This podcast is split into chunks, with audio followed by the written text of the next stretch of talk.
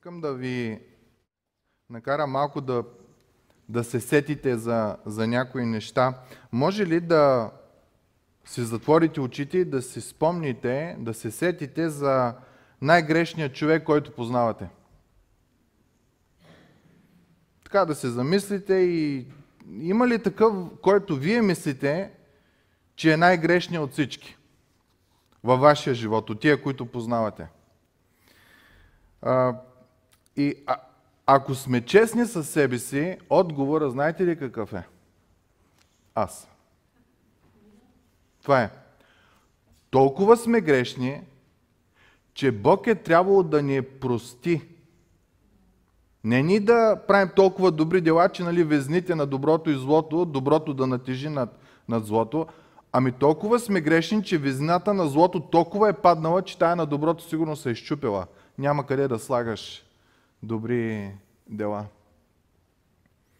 И винаги така започва истинската вяра. Да осъзнаеш, че ти си човек, който имаш нужда от сила, от благодат, от радост, от благословение, имаш нужда от прошка, а не да си мислиш, че си прав. И да ви кажа, тия думи за, за грях, за неща са малко трудни за разбиране, защото а, виждали сте свирки за кучета. Те са едни специални свирки, които са с много ниски частоти, които човешкото ухо не може да ги чуе. Или едва, едва ги долавям, но по принцип само кучето може да ги чуе. И когато ние говорим на хората за грях, за покаяние, за святост, за истина, все едно ние им свирим с кучешки свирки и техните уши не могат да разберат тия неща. Когато тръгнем да говорим за зоди, когато тръгнем да говорим за прераждания, когато тръгнем да говорим за такива работи, уху, там ушите е такива големи стават, всичко се чува.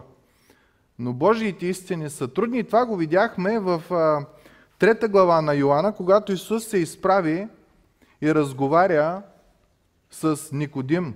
Ако си спомнете, той беше най-доброто от това, което православния Израел можеше да даде. Еродиран мъж, учен мъж, морално прав мъж, спазваш закона, фарисей, това са хората, които не само спазват закона, ами са и сред хората, за да могат да им помагат да спазват закона. Не е било ние, които са нали, цар високо, цар далеко, Бог, Бог високо. Бил е човек, който е отишъл при Исус, защото е искал да намери истината, искал е да разбере, защото е видял нещо странно в Исус, знаел е Словото и когато се среща с Исус, той разбира, че нищо не разбира. Спомните си думите на Исус, как ти, който си учител на Словото, и аз ти говоря от Словото, и ти не разбираш. Аз имам много по-хубави, по-нови неща да ти кажа, ти как ще ги разбереш, когато не осъзнаваш основата?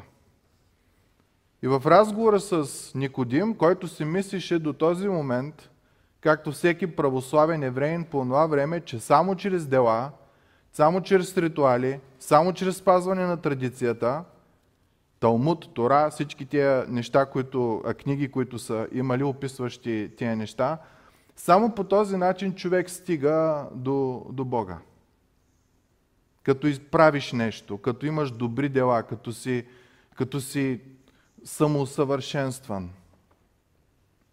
Исус отива при него и му казва, охо, дай да се върнем към първи клас, нея ми към предучилищна, нея ми към детската градина, дай да се върнем.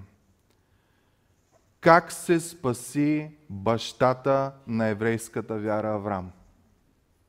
Кажи ми, Никодиме чрез вяра. Авраам повярва на Бога и Бог му го счете за праведност, за правда. Авраам беше оправдан чрез вяра. И тогава Исус, започвайки от нулата, започваше на този учител, който е сигурно спрямо закона почти безгрешен, който е бил управител на, на народа, който хората са уважавали – Започва от нулата да му обяснява, че чрез спасението е чисто Божие дело, а не е човешко дело. Ти с нищо не можеш да добавиш една звездичка на, на твоите пагони във връзката си с Бога. Бог е дал всичките звезди вече на тебе, като е пожертвал най-скъпото си, за да може ти и аз да живеем. Неговия син. Няма какво повече, по-велико да даде Бог. Не ни даде магаре, да имаме свято магаре, не ни даде крава, да имаме свята крава, не ни даде маймуна, да имаме свята маймуна, не ни даде някой пророк, при който да ходим, както при ванги, врачки, баячки, ходим да, да слушаме. Ами Бог изпрати своето си присъствие. Изпрати своя си единороден син. Този, който е бил от вечността заедно с Отец. И го изпрати не да дойде и да ръководи и да казва, той ще правиш, той няма да правиш като цар. Ами сам Исус казва, човешкият син дойде, спомняте ли си защо дойде? Да му служат или той да служи? Какво казва той? Човешкият син дойде за да служи, а не за да му служат. Значи тук става въпрос за смирение. Та когато Бог е дал, той е дал и е пожертвал. Това е много важно. Когато ти и аз даваме, раздаваме се, време, пари, финанси, част от емоциите си, то е жертва винаги. То не е нещо, което нищо ни ни коства, ако имаме или ако го нямаме. Исус се срещна с Никодим и му каза първото нещо – спасението е Божие дело. Ти като човек нищо не можеш да добавиш към него. После започна да му обяснява – Спасението е чрез вяра в този, който ще бъде издигнат. Исус използваше една фраза, ако си спомните, човешкият син.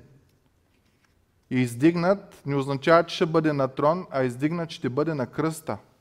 В момента, в когато той бива разпънат на кръста, е момента на най-голямата слава на нашия Господ и Спасител Исус Христос. Тоест, как се спасява човек? вярваш и се доверяваш на Бог, който те спасява чрез благодата си. Тръгнеш и да изреждаш на Бог какво си правил, не става. Винаги ще не е достатъчно. И друго нещо каза Исус на Никодим, което сигурно главата му го е заболява.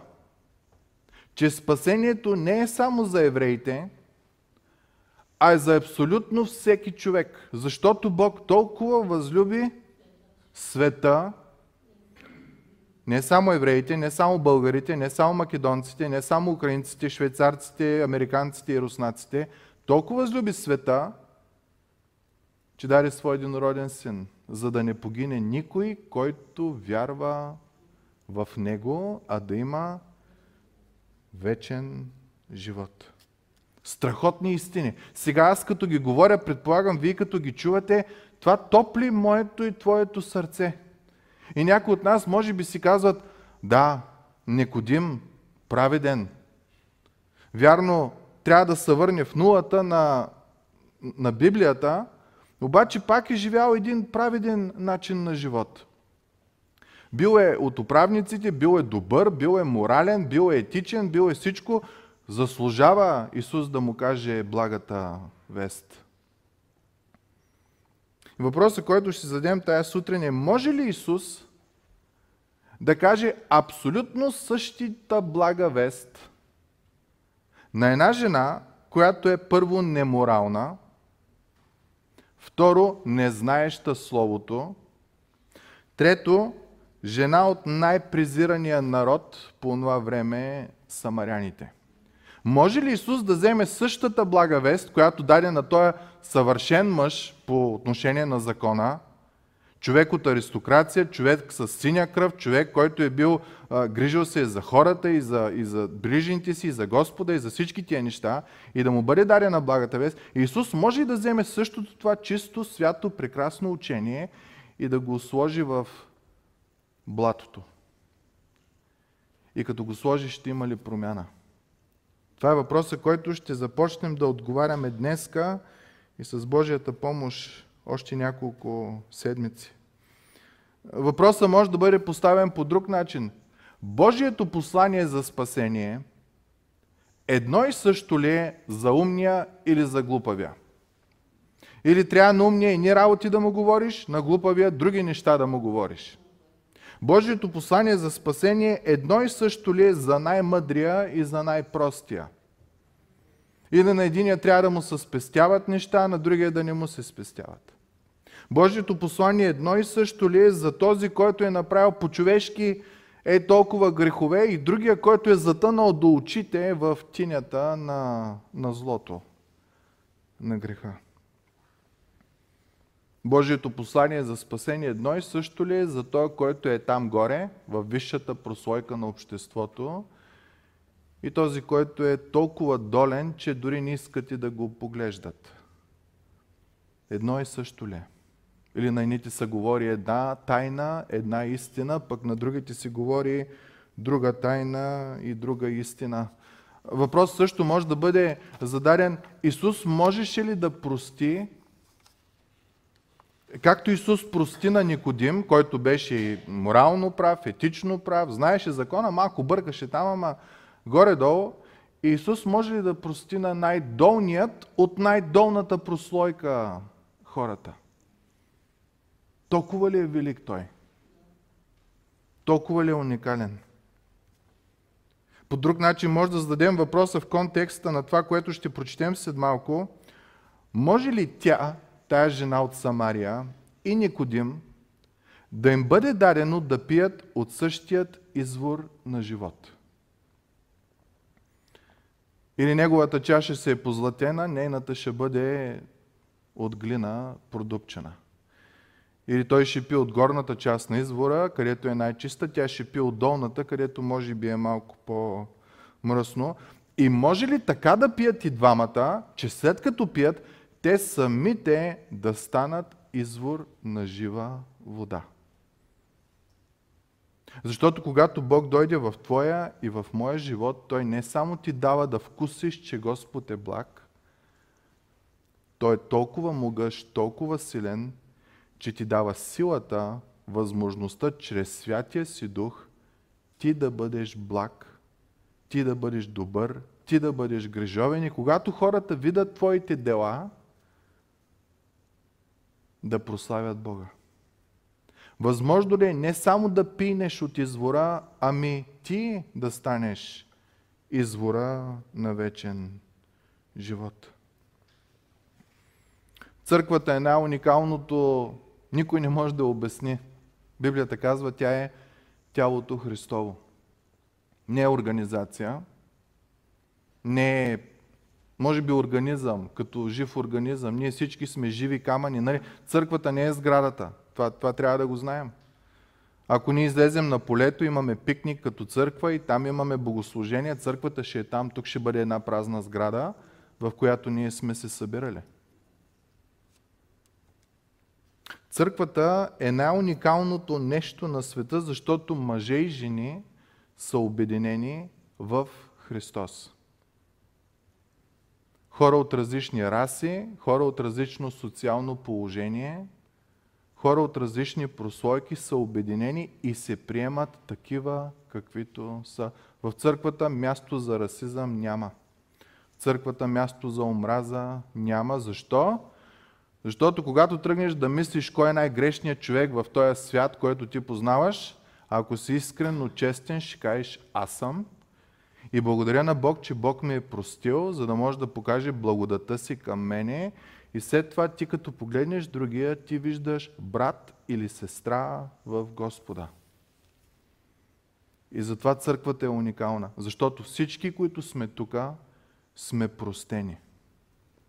И ако ти не си осъзнал, че си простен, една от характеристиките е много ти е лесно да критикуваш другите, да се самоиздигаш смирено, разбира се.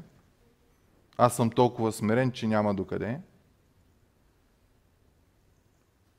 И тогава ти не осъзнаваш Божията прошка. В тебе няма Божия живот.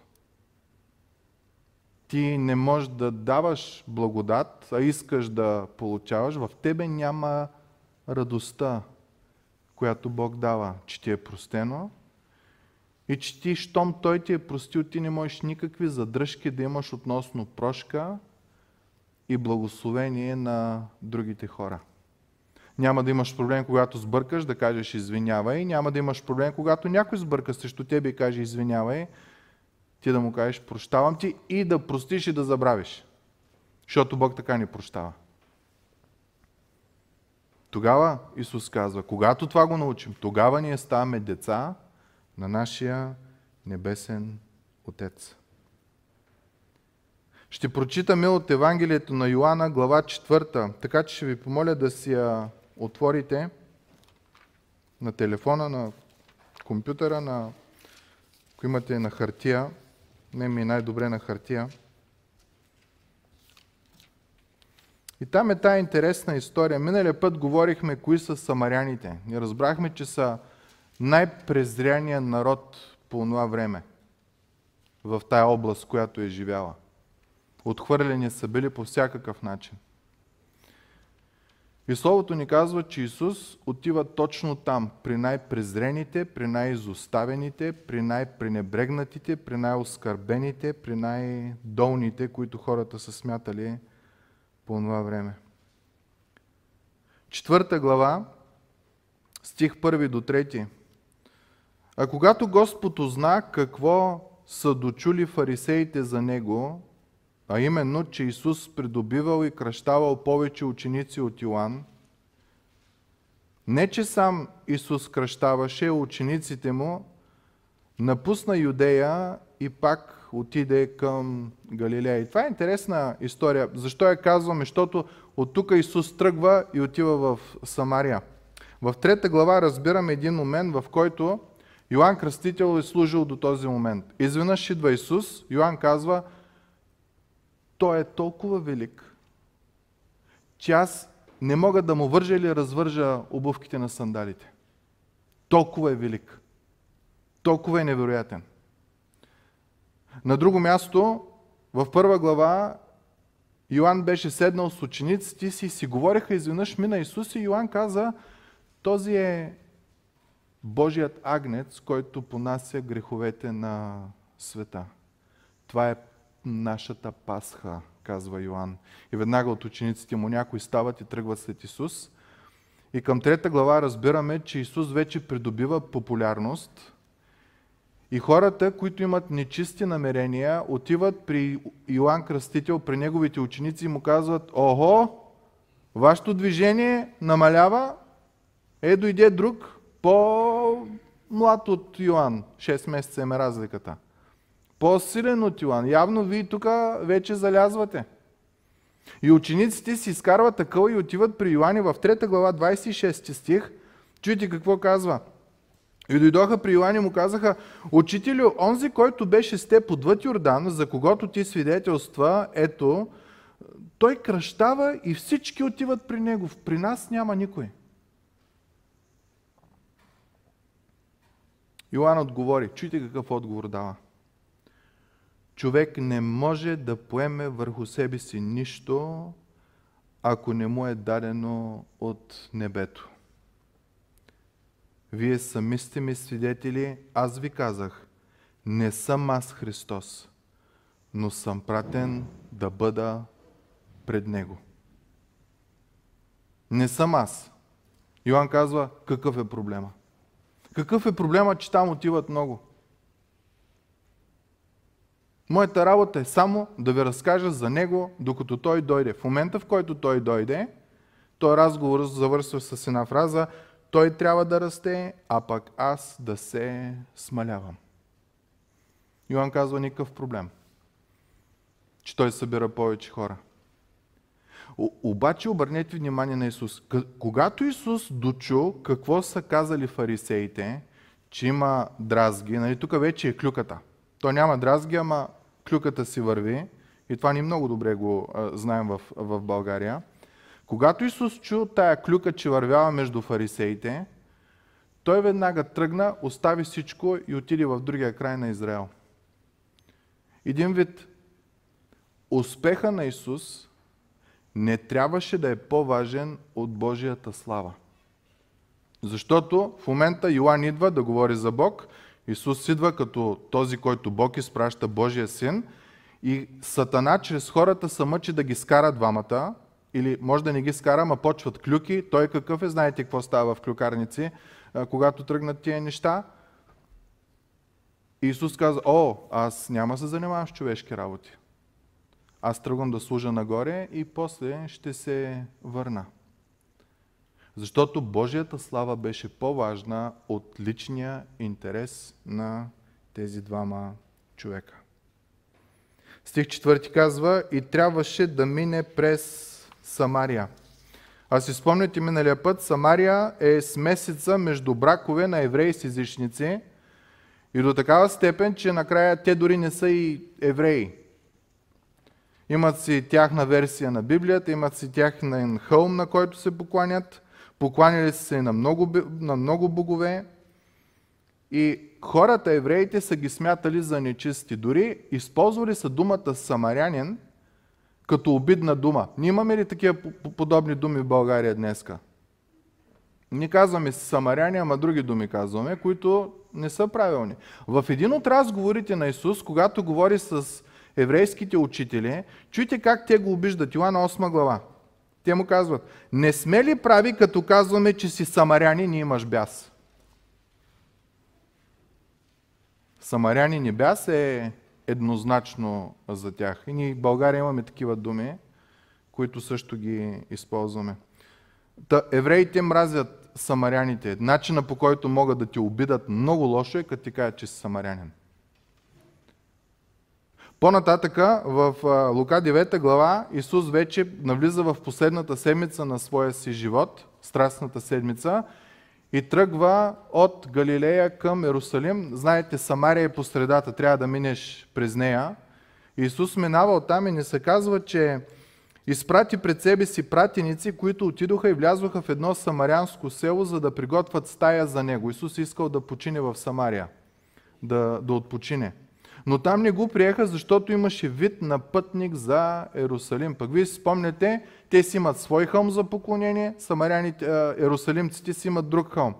И те казват, той тръгва за дълъг път, той не тръгва за тоя, той тръгва за Ерусалим, ама ние Ерусалим не го признаваме. И ако му дадем да спи тук, ти означава, че ние ще се съгласим с него. Абе, много омазана работа.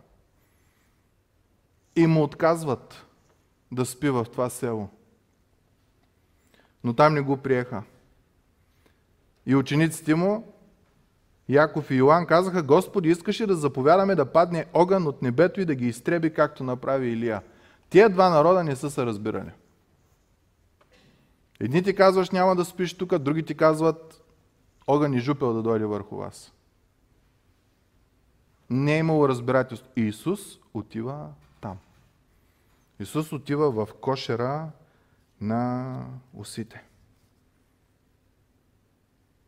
На единия народ Исус вече в лицето на Никодим е казал благата вест. Сега какво ще бъде с другия народ? Един богослов казва следното. В тези две истории с Никодим и Самарянката Бог показва нещо невероятно.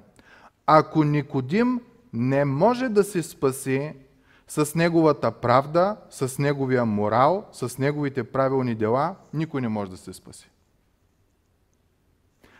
Ако самарянката може да се спаси с нейния неморален, объркан живот и неправилно разбиране за Бог, всеки може да се спаси.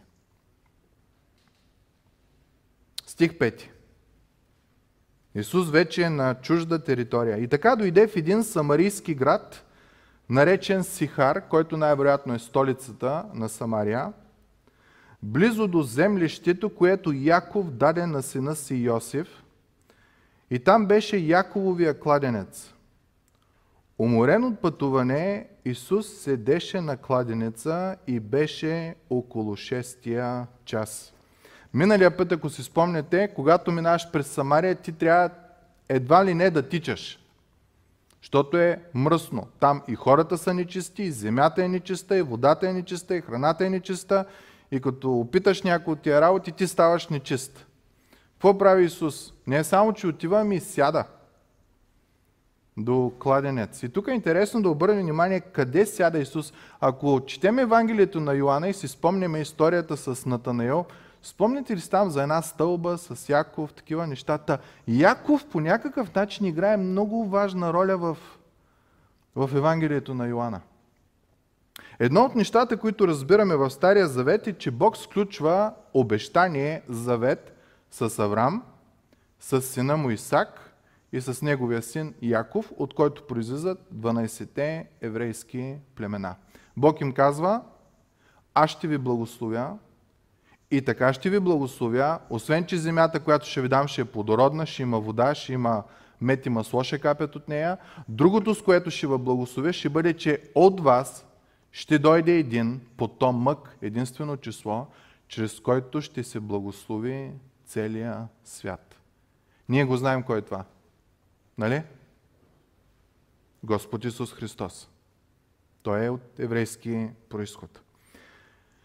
Едно от доказателствата, че Божието обещание към Авраам, Исак и Яков е било вярно, валидно, е, че когато те са отивали, първото нещо, което са правили, когато са осядали някъде, са копаяли кладенец. И всеки път, където са копнили, част от благословията Божия е била да има вода. Те на сухо не са копали. Та кладенецът е бил символ на Божието благословение, на Божиите обещания, които са били с тях. И между другото, до ден днешен в Израел, ако тръгнеш да копаеш кладенец и когато дойде вода, те са използват, използват една фраза – Кладенец с вода е дар на живот от Бога. Това е било благословението, което те и до ден днешен изказват върху кладенците, които ги намерят. Там, ако отидете, между другото, вода почти няма. Там е като пустинно място. И виждаме в историята, Бог дава обещание на Авраам, на Исак и на Яков – и това обещание отива и сяда до кладенеца на Яков. Образно патриарсите. Бащите на еврейската вяра.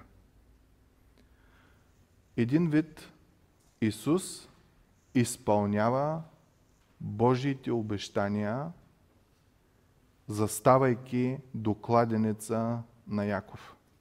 Спомните ли си в Евангелието на Йоанна 8 глава Исус казваше една фраза, че Авраам го е видял.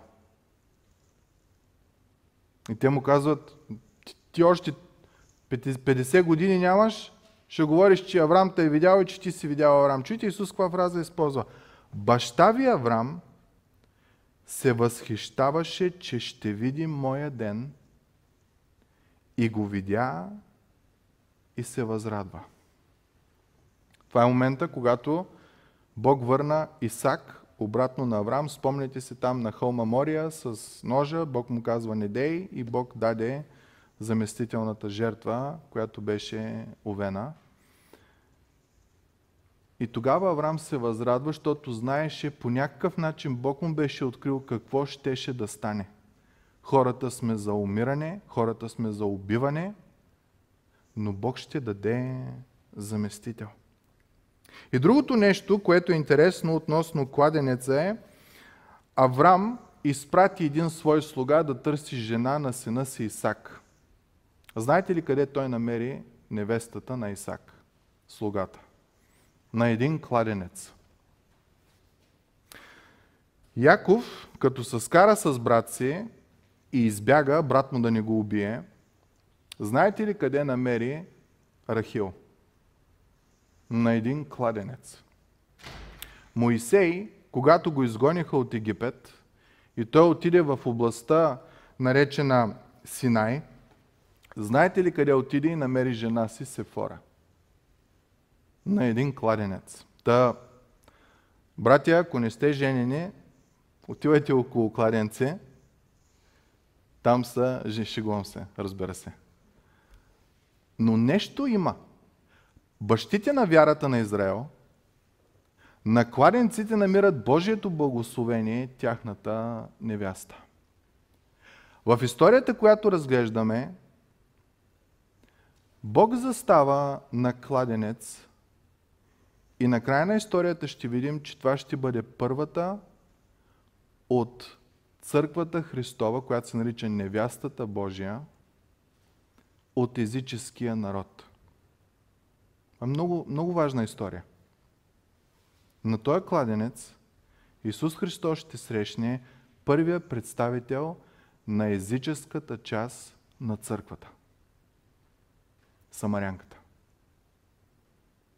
А ние знаем, църквата е невестата Христова.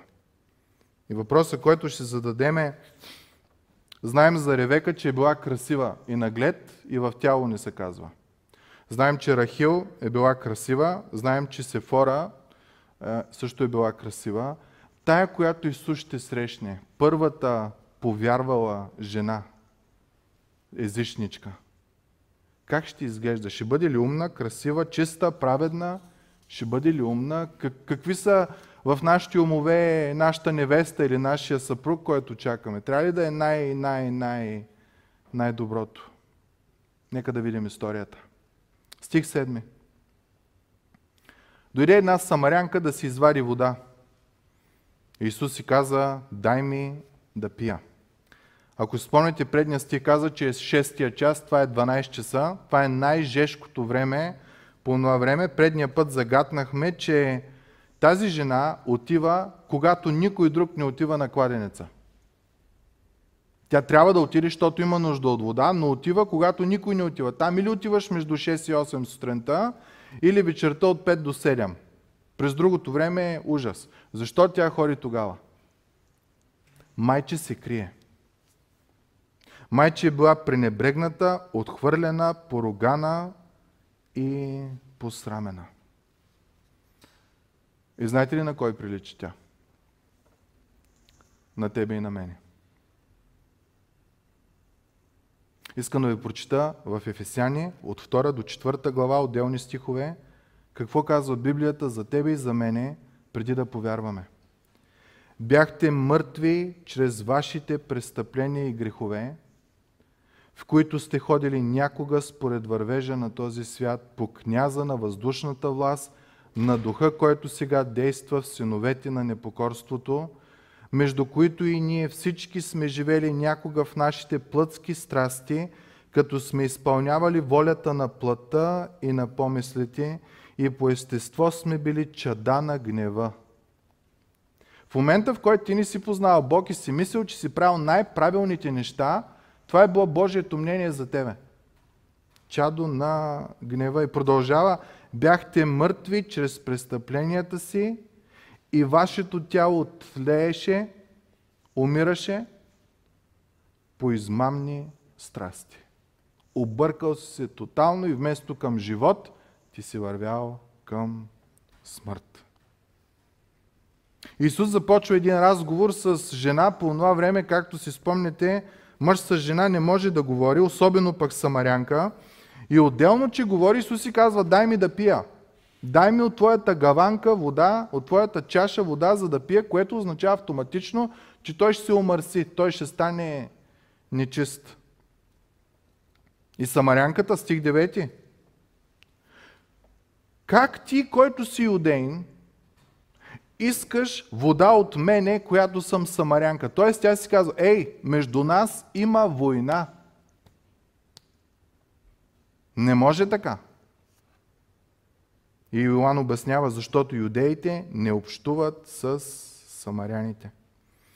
Та Исус идва в Самария, докладенец, иска от жена да пие от нейната чаша един вид той разбива всички културни разбирания по, по това време. И следващи стихове, които започват, Исус започва да създава едно любопитство в нея.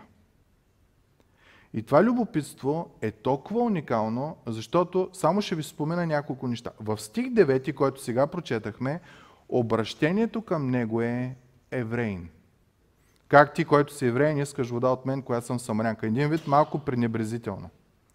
В стих 15, начина по който тя се обръща към Исус е Господине.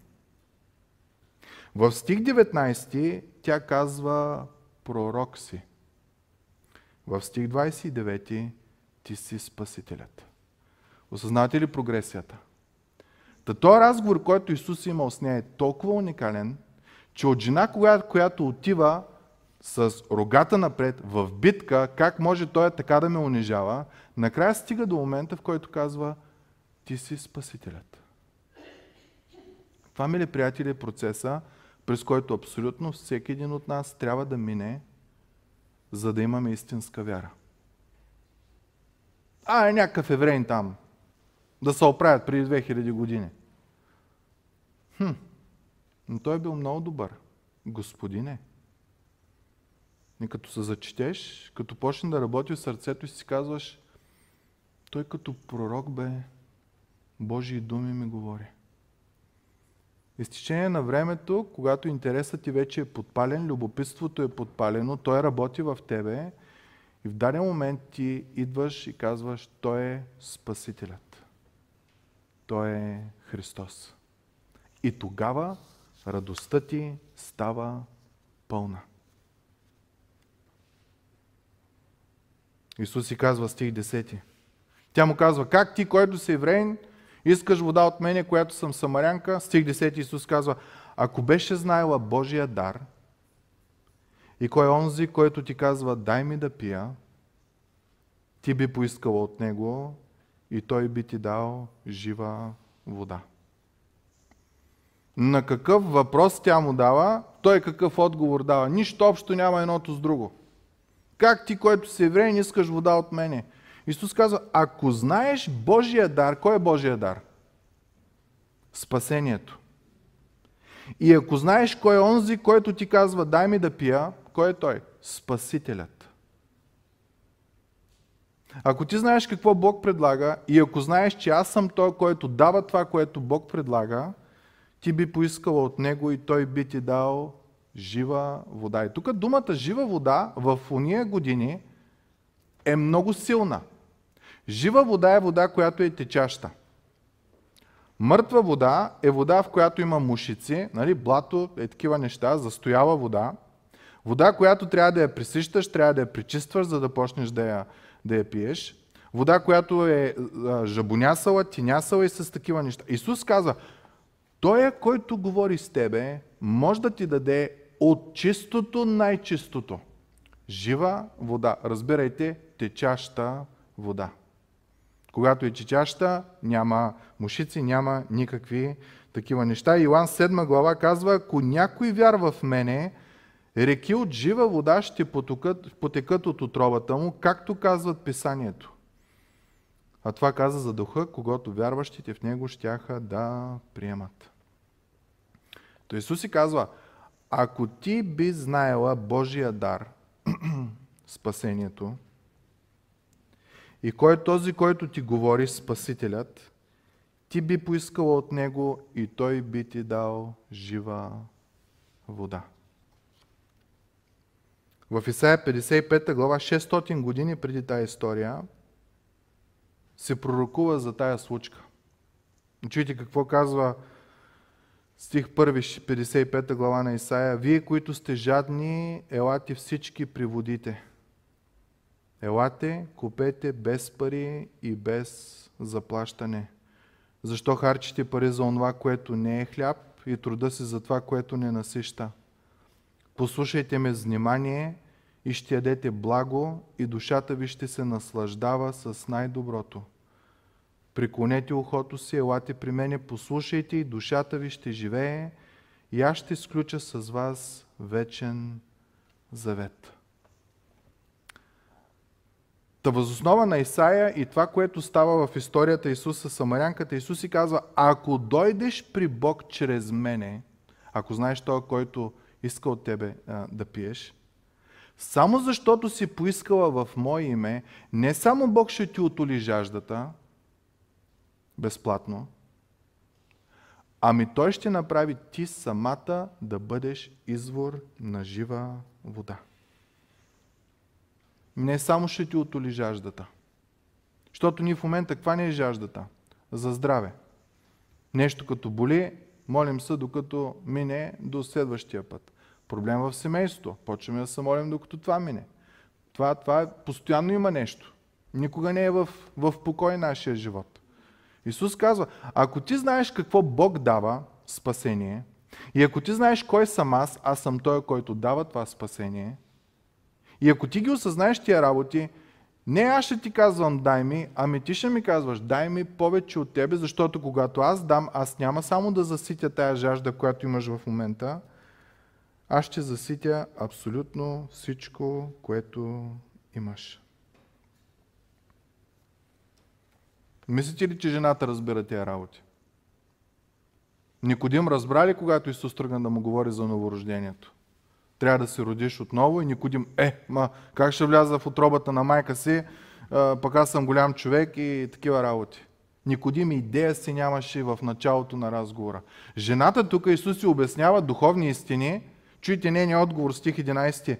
Господине, нямаш с какво да загребеш вода, а кладенецът е дълбок. Днеска ние знаем този кладенец. Той е на 30 метра дълбочина.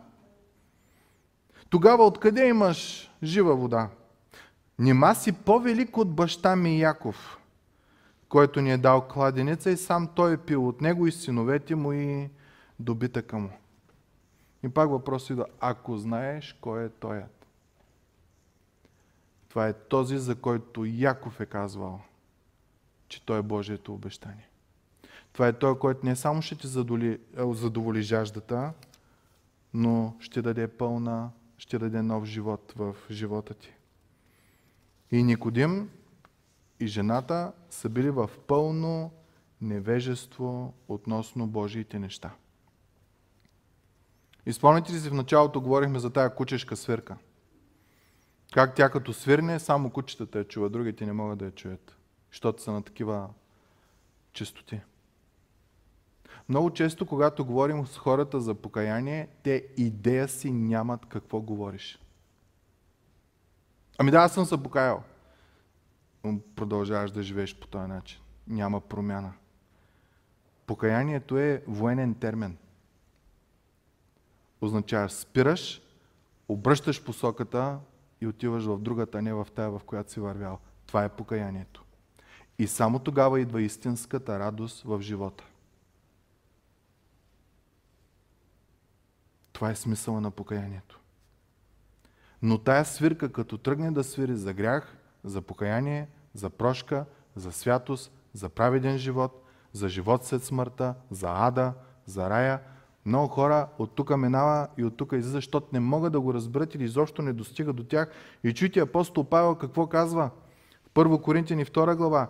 Ние получаваме мъдрост, християните, но не мъдрост от този свят, нито от властниците на този свят, които преминават, а получаваме Божията тайнствена премъдрост, която е скрита, която е била предопределена от Бога преди вековете да докара слава и никой от властниците на този свят не я е познал, защото ако я биха познали, не биха разпънали Господа на славата. И по-надолу казва, естественият човек не възприема това, което е от Божия дух. Ти му говориш за прошка, ти му говориш за да се смири, ти му говориш да, да прости, ти му говориш за покаяние, ти му говориш за това.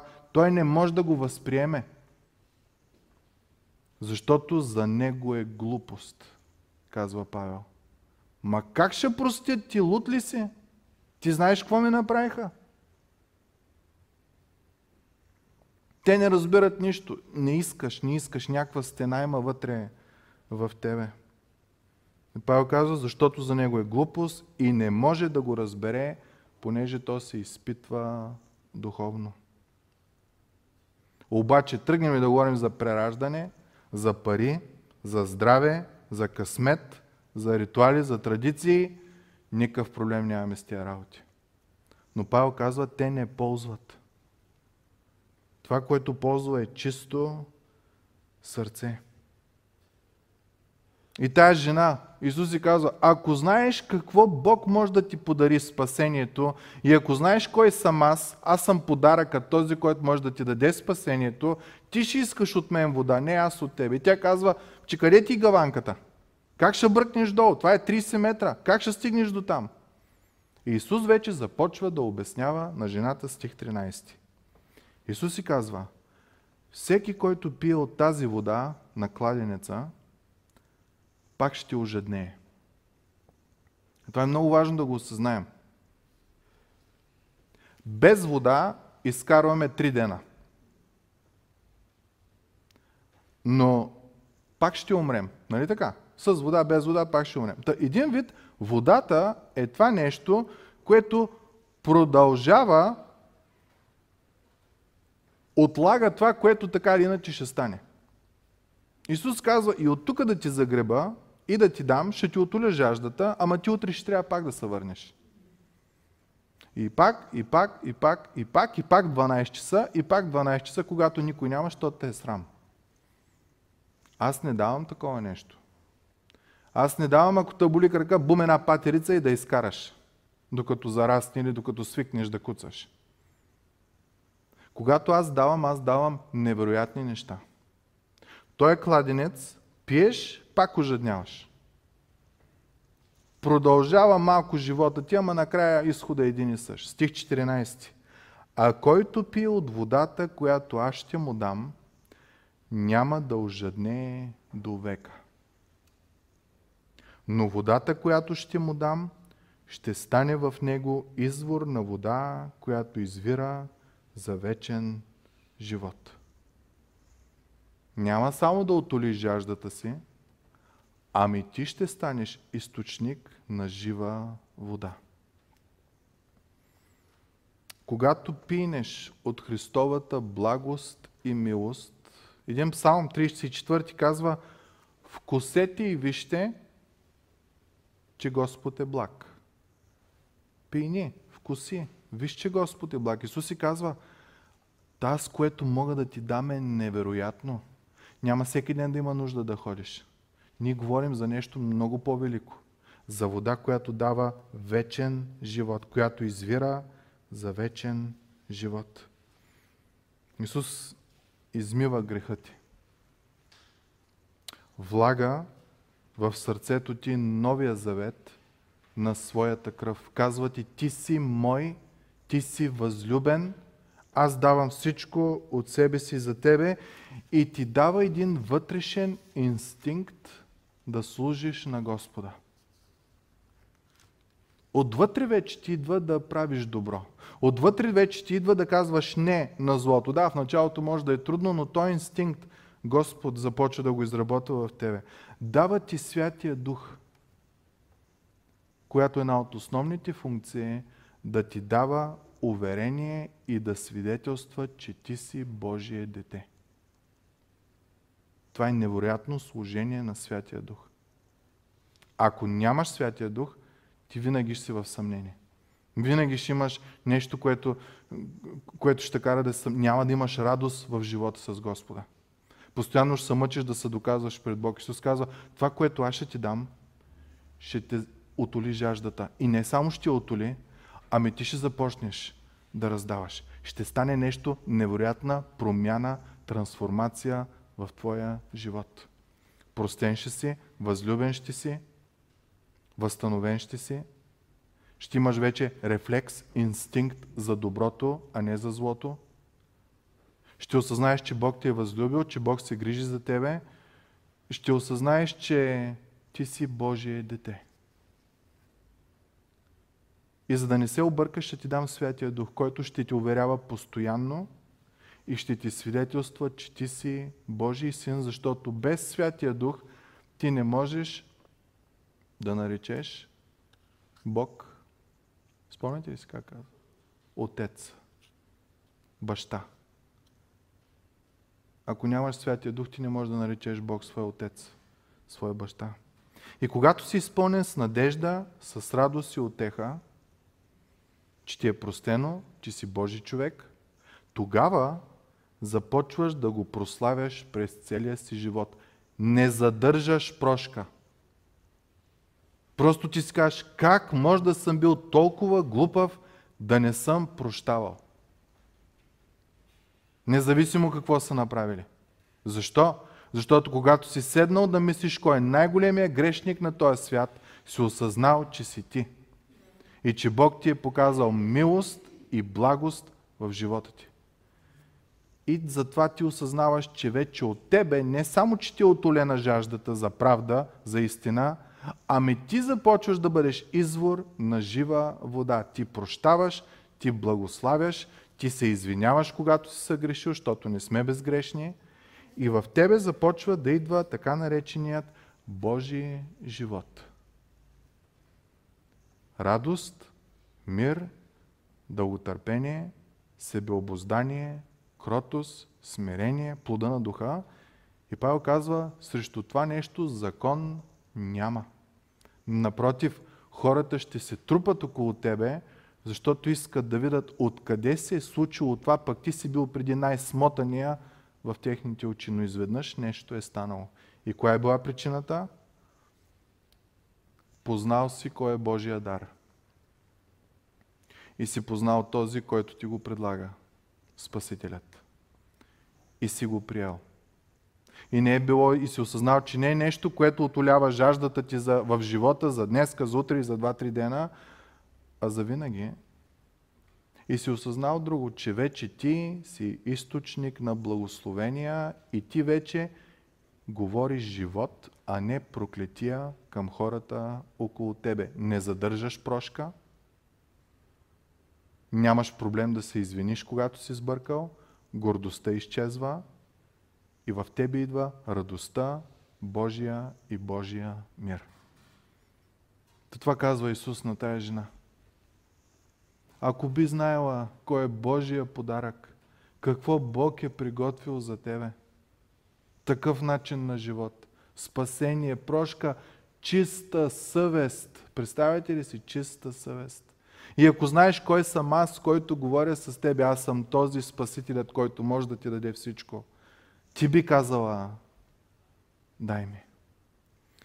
Тази сутрин, мили братко и сестро, Исус говори на тебе – ако би знаел кой е Божия подарък. Не е здраве, не е пари, не е имоти, не е тия неща. Нещо много по-велико. Спасение. Което носи със себе си мир, което носи със себе си благодат, което носи със себе си чиста съвест, което носи отеха в твоето тяло, в твоята душа, което ти показва, че ти си Божие дете, ти не си враг на Бога че Бог те е възлюбил толкова, че е дал сина си и ти го осъзнаваш. Ако би знаела кой е Божия подарък и ако знаеш Той, който ти говори, кой е Той, който говори на тебе и на мене, нашия Господ и Спасител Исус Христос. Ако би знаела кой съм аз и ако знаеш какво мога да дам, ти би ми казала, дай ми от тези неща. И може би тази сутрин някой от нас е време да кажем дай ми. Не искам всеки ден, всеки месец, не искам да си поставям цели, да ги постигам и да вървя към следващата цел, защото накрая се изтощавам. И те целите нямат край. Не, че си безцелен, но има една единствена цел, която си струва. Апостол Павел казва тук, плътският човек не може да схване тия неща. За него това е глупост. Най-важното нещо е да имаш правилни взаимоотношения с Бога. И то не е чрез дела, а и като се смириш и кажеш, Господи, аз съм грешен и имам нужда от прошка. Исус казва, ако знаеш какво може да ти даде Бог и ако знаеш откъде да си го поискаш от мене, така ще го даде, че повече няма да ожеднееш за правда, за истина. И не само това. Ти ще станеш извор на жива вода. Готов ли си днеска ти да станеш извор на жива вода? Готов ли си да забравиш нещата, които са те хванали, защото иска да ви кажа, непростителността е момента, в който Сатана такава е хванал за гушата, че не въпуска. Как ще простиш? Виж какви са смотани. Ти си, ого! Как са те наранили? Какво са правили? Замисли са. Кой е най-големия грешник? И ако бъдеш честен със себе си, ще кажеш, аз съм. И когато го осъзнаеш, не спирай до там, що ще се депресираш. Исус казва, ако знаеш Бог какво дава и познаваш този, който го дава, отиди при този, който може да даде прошката, спасението, възстановяването, изцерението и абсолютно всички неща. Иди при Исус. Помоли го да прости твоите грехове. Помоли го да, да имаш нов живот в Неговото присъствие, в пълна радост. И може би, радостта ще дойде веднага, защото Бог е там. Радостта винаги идва. И ще осъзнаеш едно, че си Божие дете. По-хубаво това нещо няма. Нека да се помолим.